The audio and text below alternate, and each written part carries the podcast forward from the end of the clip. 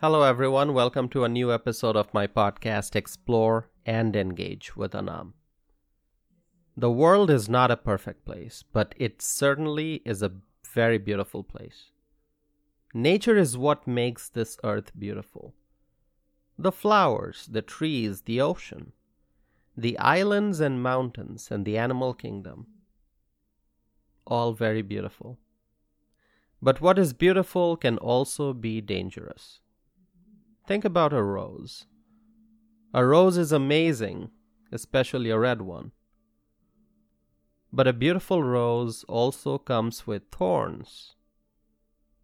A mountain is majestic, but what about a volcanic mountain? After a volcanic eruption, hot lava can destroy whatever is in its path.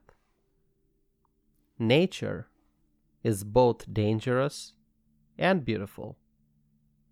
Perhaps this is the duality of nature.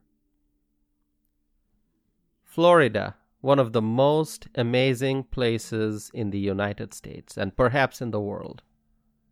It is so beautiful. People go to Florida to enjoy the abundant gifts of nature.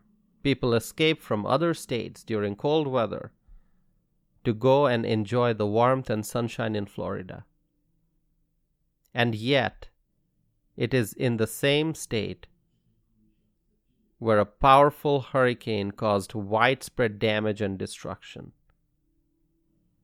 And it is absolutely heartbreaking. It is heartbreaking to see the images and videos from the news reports about Hurricane Ian that affected millions of Americans in Florida and other nearby states. People are suffering tremendously because of storm surge, flooding, and strong winds. According to news reports, many lives have been lost. The violent storm caused unbearable pain and suffering for so many of our fellow human beings. It is absolutely heartbreaking. There are no words to describe the images that we are watching on television. Complete devastation. Various agencies and organizations are responding to rescue people and to provide support and emergency supplies and much more. All of this is a reminder that nature is extremely powerful in every possible way. We have no control over nature. No matter how powerful, how intelligent, how brave we may be, no one can overpower nature. We must accept all of God's creations, the world, the weather, the atmosphere, as they are. There are wildfires and hurricanes, and extreme cold temperatures and wind chill and tornadoes and earthquakes and so much more all over the world. These are all different faces of nature. In all these years that I have been in America, I have closely followed the news coverage of many major storms and other adverse weather events. Here in Wisconsin, where I live, we suffer from various weather events that, that cause pain and suffering and damage and delays. In Bangladesh, where I was born and raised, floods and cyclones have hurt many lives.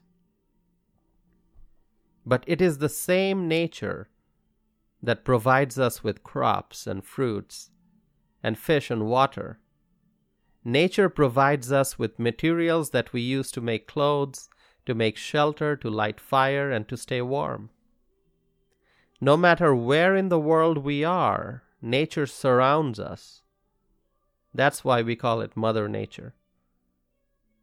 What can we as humans do given the fact that we are completely helpless before nature? We can pray. We must believe in the power of prayer Prayers, as people say, can move mountains. Nature is a product created by the great Almighty God, And when the fury of nature surrounds us, we must ask God for help. God gives us the strength to fight the odds. Think about the first responders, the National Guard, the neighbors helping neighbors in this time of crisis. When faced with tremendous challenges, the best parts of human nature are revealed. People risk their own lives to save others. The love that we have for our fellow human beings gives us the courage to run in the direction of danger, to rescue others, and to pull them towards safety. A crisis makes us realize how strong we are. This strength is something that God has bestowed upon us, and so we must pray. I pray for the health and safety of the people who have been hurt by Hurricane Ian, and I pray for the people all over the world whose lives have been adversely affected by natural disasters. I pray that God gives us the power to survive and help others, no matter the intensity of storms and floods and other natural catastrophes.